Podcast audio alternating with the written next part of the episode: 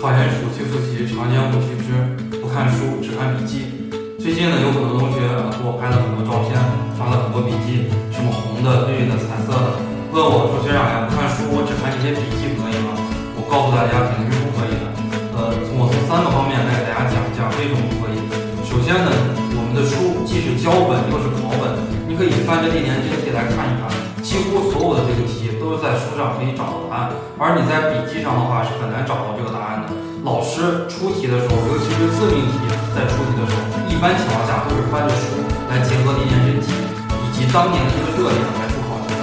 第二个方面的话呢，就是告诉大家，在十月之前，建议大家绝大部分的时间都来看这个教材，不要去背笔记，因为十月前背太早了。你现在的话背很难背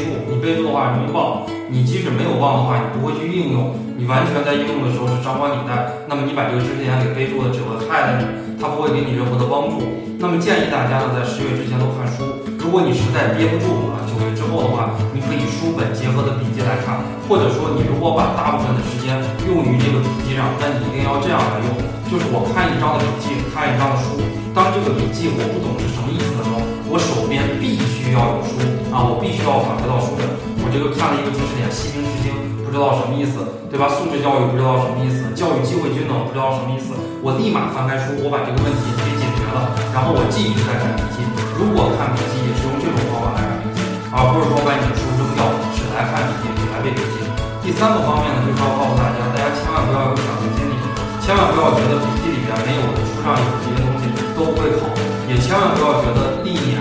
你报新火的班，是新火的学员，如你千万不要觉得历年没有考过的题。今年也不会考啊！千万不要觉得我在课上没有讲到的东西，它也不会考。在课上没有讲到的东西，历年没有考的东西，只是说考的概率比较低啊！你在看笔记、看书的时候，你也要过一遍。在尤其是在这一轮六到十月份强化这一轮的时候，你要过一遍。没有讲过的东西，笔记里边没有的，大纲里边没有的，书里边没有的这些东西，你在十月之后可以陆续补看，而不是说在暑期强化阶段这些东西就彻底放弃，就彻底不看了。这是告诉大家啊，不要不看书，只看笔记。